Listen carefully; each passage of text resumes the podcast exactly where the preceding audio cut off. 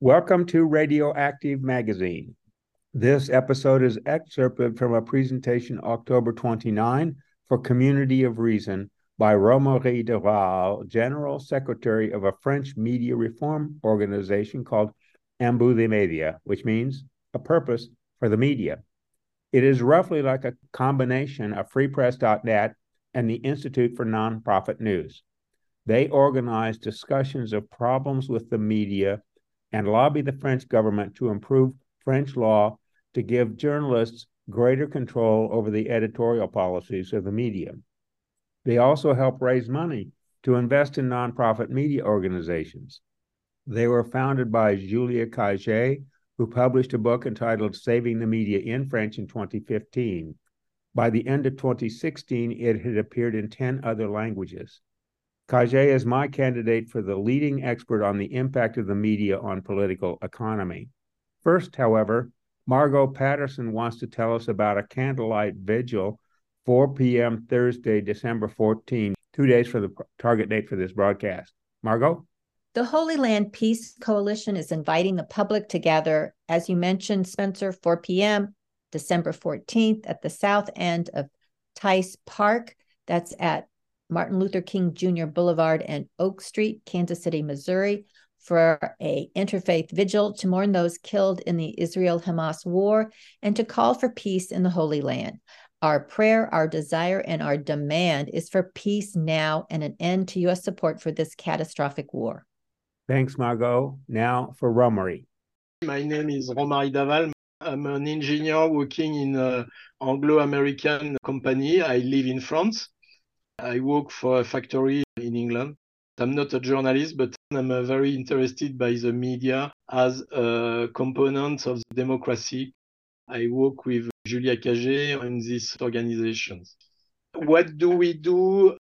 Very roughly, we are lobbying the public authority to try to change the law uh, about media. This is a very important activity. At the moment, in France, there are lots of activity, not only from Un Bout des Médias, but from lots of organizations working uh, on that. Un Bout des Médias is one organization doing sensibilizations of citizens via conference, workshop, things like that, to initiate the citizen to the importance of the independence of the media within the democracy. We work also to help media uh, media who need some helps.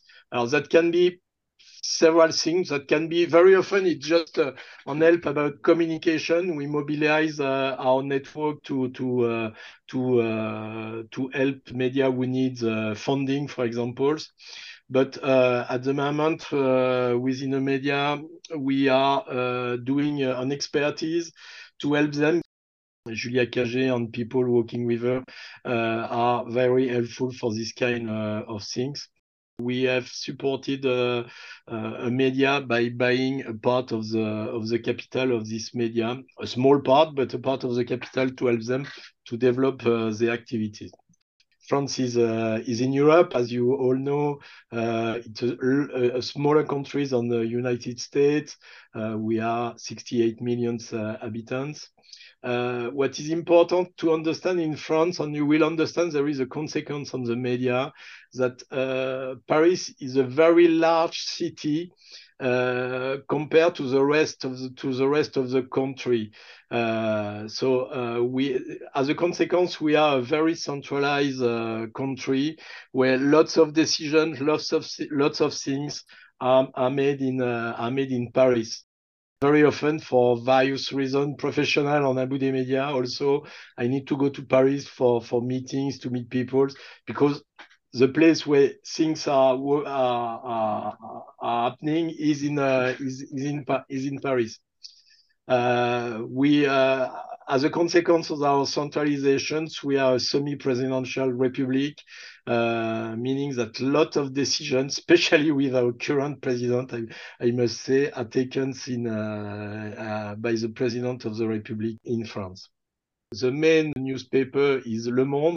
After you have Le Figaro, which is a very old newspaper, huh, which have been founded in the 19th century. Uh, it is clearly a, a right-wing uh, newspaper, a very good newspaper, uh, after you have L'Équipe, which is a, a, a daily sport newspaper. Uh, after you have Les Echos. Les Echos is also a daily newspaper uh, which talks about economics. On Libération, which is a, a, a newspaper that has been founded uh, by Camus at the after the World War, the Second World War, uh, have a long history and clearly is on the left side of the uh, of the political chess in in in France. Alors, we have also regional newspapers, but there is a, interestingly, there is a very strong concentration of this newspaper.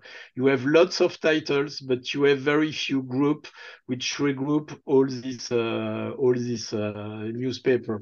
You go from the region of Paris to the south of, uh, of, of, France uh, with many uh, newspaper, which from time to time give some funny things like that that you have several titles but with exactly the same cover the same picture uh, well this one was after one of the elections of uh, mr macron uh, uh emmanuel macron uh, so uh, so you have all the title of the group with the same picture on the same titles with a radio it's a group of radio called radio france on a group of TV called France, France Television, uh, France Televisions.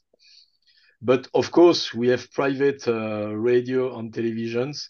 The two main uh, televisions are TF1, Télévision Française number one, and the, the group uh, M6. These two have, uh, are free access TV, and there is a very important one uh, called, uh, which is a pay TV called Canal Plus as very often in France, you have to go back to the to the Second World War. Uh, and during the Second World War, there is a, a, a committee called Conseil national de la résistance, National Council of Resistance, uh, was therefore uh, lots of very courage made by uh, very courageous people who created lots of law uh, during the war that have been implemented after the after the war. For example, our social security have been created by these peoples, and still uh, and still is one of the pillar of our uh, insurance system in, in in France. Uh, and they, uh, they, they issue uh, a, a, law uh, about media with uh, lots of very good things in it. Unfortunately, very quickly in 1947, uh, there was a guy called Jean Prouvost uh, who uh, created a group of media, and the concentration of media started with this guy just after the war. And in effect, the law made by the Conseil national de la résistance have not been applicable applicable because of that we got another another guy later on who uh, called Robert Hersant, who, who is very uh, well known in France. Uh, this guy is not uh, he passed away some uh, years ago, but uh, he owned lots of media and had a, a, a very important influence on on the media. We have a very strong history of concentration of private of private media in in, in, France, and and this is still the case. Uh, in 1964, I was talking about the, the public uh, television and radio. It had been created by General de Gaulle in 1964. Uh, it was uh, the group was called at the time o ORTF or RTF. Uh, alors, during a long period, that have been the situations in the 80s, uh, something happen, uh, happens. Uh, two, two newspapers Alors, it's a kind of symbol, but I talked about Libération and Le Monde previously. They are very important newspaper uh, in France. They used to be owned by the by the journalists, and because of financial problem, uh, investor they they had to ask investor to go in the capital, which uh, created some uh, some uh, some uh, precedent. Uh, in 19, 1987, the, the French government uh, privatized the first TV channels. That was a big change in the uh, television uh, panorama uh, in France. and since the uh, the, the years two, two, 2000s, now we uh, the, the the current situation start to happen with the with some billionaires. I talk already about, about Mr. Bolloré, but we have Mr. Arnault and Mr. Niels, who are uh, on a couple of others that are very important uh, people investing in uh, in news in newspapers. Uh, alors, there is a, a, consequence. These people own uh, a lot of the newspapers. More than 50% of daily newspapers sold in France are owned by these uh, 10 billionaires. Uh, more than 50% of the audience of televisions also, and more than 50% on the radio audience. Now, one can say, okay, they are investors, why not? except that for some of them, and this is definitively the case of Mr. Uh, Bolloré, uh, there is an influence of what these media are saying. Until 2014, the situation in uh, CNews uh, was perfectly comparable to the other uh, media, uh, radio and televisions uh, in France since uh, 2014, when Mr. Bolloré acquired uh, CNews, the time devoted to the far right increased dramatically. There, was a, clear uh, consequence in the last presidential elections. Uh, Mr. Bolloré decided to sponsor uh, a guy called Eric Zemmour, from the far right and really the far right. And this guy was known before, but not as a political person. And suddenly uh, he became a major political uh, character in, uh, in, uh, in, France. Uh, and became a, a, very important candidate in the in the elections. During this, uh, in the in the pre-election polls, he reached uh, almost 20%, 18% to be clear, uh, to be precise, of the vote intentions. What happened during the elections that he didn't reach 18%, he, he, he made only 7% because uh, Mrs. Le Pen, who is also in the far right, took uh, the vote for Zemmour uh, to to uh, for for that. And if if you know the the history on the presidential election in France, the last one, Mrs. Le Pen has been on the second round of the presidential in front of Emmanuel Macron. Mr. Macron won and beat Mrs. Le Pen. So there is definitively a strong influence of at least some of the billionaires that own the media in France. My understanding, there's an intentional coming together of the people on the right to take over more and more media, not just in France, but all throughout Europe. So I'm not sure exactly the year, but it seems like it's a trend. It, it's not unique to France or to any other country. It seems to be a, a coordinated effort among people like um, Steve Bannon, who is part of Donald Trump's presidency. Apparently, he's consulted with this group of people. You're effectively right. Huh? In Europe, you you see uh, in the European Unions, the, the United Kingdom is a different case, huh? but the rest of Europe, we see clearly an offensive of the right on the on the media. Having said that, we have to be careful to compare the situation between countries. Because if I compare France with Hungary, for example, the situation in Hungary is completely different. Uh, unfortunately, uh, the, the, the, extreme right won the election more than 10 years ago and have completely destroyed the media system to his own advantage and place uh, all the the, uh, the friends of the extreme right at the um, in in the in the media. So the uh, in Hungary, for example, but in Poland also, uh, the the media system is completely destroyed and absorbed by the by the the the, uh, the right on in the case of uh, Hungary, on Poland, on the of the extreme right.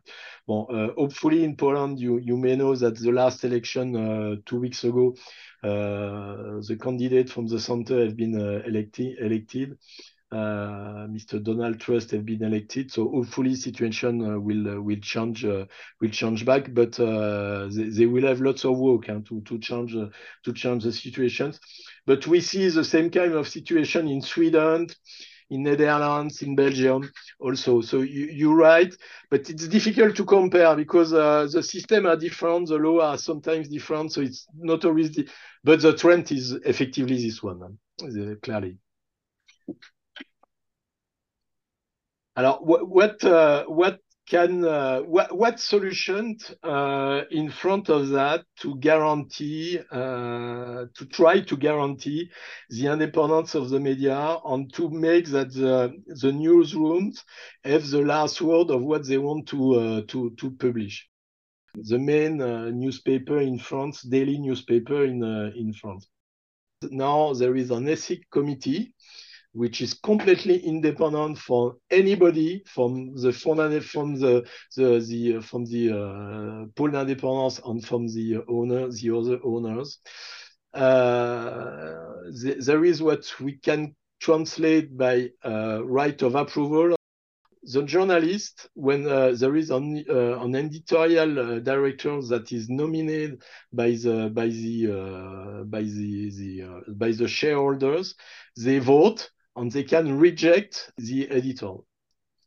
If for whatever reasons uh, one of the old uh, shareholder wants to sell uh, a part, the majority of the part, or a new uh, investor arrive, this, the, they have to ask the authorizations to the independence pool which can say yes. Okay, if it's a yes, so the guys they can do what uh, what uh, what they want what uh, what they want, and this is exactly what happened when Mr. Kretinsky uh, two three weeks ago sold his uh, his shares. Uh, but they can say no, and if they say no, they have six months to find another actioners, uh, another, sorry, shareholders, or, or, to find some capital to buy themselves the, uh, the, the, the, share uh, to replace the, the, the, the new shareholders. Uh, if it's at the end of the six months they didn't they didn't find uh, solutions, the, we we go back to the the, the initial uh, buyer uh, can do uh, what he wanted to do. This situation exists only in Le Monde in France, and to my knowledge, doesn't exist anywhere else in the world.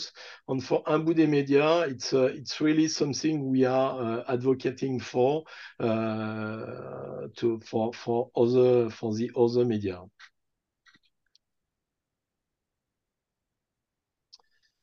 On other solutions, on uh, now we are going to a smaller uh, players. This is called in French la presse indépendante, the independent press. Let's translate it, uh, make a direct translations like that. There is no good definitions of what is presse indépendante.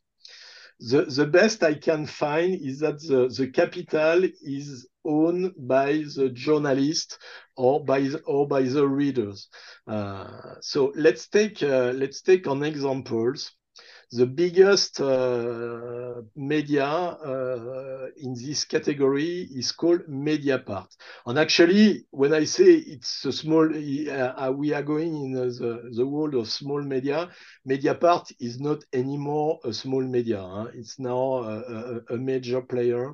Uh, they, they, are only uh, on the internet. They doesn't so they doesn't sell any papers. They never. Uh, they uh, they have been founded at the end uh, at the beginning of the 90s, and they uh, and they bet on the internet and say we won't publish anything on paper. We will publish only uh, on the internet. So, alors, I, I, I, won't go in the detail of the history of this of this newspaper of this uh, media, But a couple of years ago, th this was owned mainly by the founders. Uh, there was uh, six or seven founders who owned the capital, plus uh, a society owned by some readers. It was a small one actually, uh, and they all decided to put uh, the capital in a, in an organization called le Fonds pour la presse pour la presse libre, the Free Press Fund let's call it uh, FPL for simplifying. So the FPL own the capital on in the agreement between the uh, the shareholder uh, the, the, the previous shareholders that are not anymore the shareholders on the on the FPL uh, the FPL cannot sell the capital to anybody. So this that remains uh, uh, the capital remains in the hands of the FPLs, and the FPL is managed by a group of journalists, readers, uh, people from university, etc. So from uh, that guarantees the independence of the of the newspaper. Uh, and this is probably in France, Mediapart is probably in France the best examples of, uh, of the organizations uh, that guarantee uh, the independence of the newsroom. What are the value we are trying to push to, to improve the French law on media? Uh, we are advocating to have a transparency of the shareholding of the of the media to have a democratic uh, management in the in the media. And what I show about Le Monde is uh, is one of the best example I can show about uh, about uh, about this one. Uh, there are rules in France in the law about uh, concentrations, but there are law, there are rules that doesn't have any effect in reality. So we advocate a change of the of these rules in the in the in the law. Uh, on the last one, uh, we want to uh, to push the government to guarantee that the public audiovisual, so the public radio and television, will have enough budget to uh, to have his, uh, to have the quality activity, a qualitative activity. Uh, until last year, there was a specific tax uh, for this uh, for the national radio and televisions. On, uh, on the French government decided, and when I say the French government, it's Mr. Macron, decided to remove this tax. Alors, they still they still uh, give money to the to the media, but uh, but before this tax was dedicated, so there was no risk that the money was used for other reasons. Now this is in the general budget of the nations, uh, but that can change at any time, and the government can decide to decrease dramatically the money he gives to the uh, to the radio on the, the the public radio and televisions the BBC in uh, the British Broadcasting Company. It's a it's a very qualitative media uh, that is important in UK, but more not only in UK and now uh, worldwide uh, in many uh, in many places. So the public uh, the public media is a very important part of the on the European Union at the moment is discussing for uh, a European law uh, about the, the budget of this uh, of this uh, public media. At the moment, I'm a chairman of a committee, a common community community co committee, sorry, committee bet uh, between FPL uh, and Un Bout des Médias. So we are building cooperation within uh, within France with uh, other organizations. Uh, believe me, it's not always easy, even when you talk the same language. Alors, what we are doing also with Un Bout des Médias, and for the moment, to be clear and honest, this is a very small activity. Uh, there is a very important uh, discussion in the European Union at the moment and in, uh, in the Parliament of the European Union in particular at the moment of the future regulations on media. I'd like to try to see uh, Mike Strong. I'd like to see if he has a question.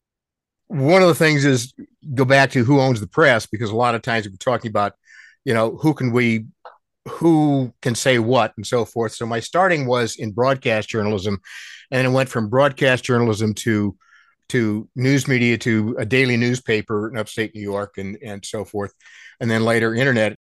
When I was in broadcast journalism, my first experience was that um, we could go pretty much anywhere. And the next experience in upstate New York was that, well, we were kind of limited by who our advertisers were and what their interests were. And so I went from there to a newspaper and I found out we could say anything at all um, as long as we had our notes. The difference was that the newspaper had a kind of a monopoly on the advertising in the area at that particular time. This is mid 1970s. So the newspaper had the advertising and they and who was going to go anywhere else for the advertising for that. So they had pretty much a monopoly on being able to have have power over what they could say and not say. As long as I had my notes, as long as I had my evidence, it was fine. And there was no way that anybody could touch us. But the point was, we had advertising monopoly through that area of central New York. And so we had the money.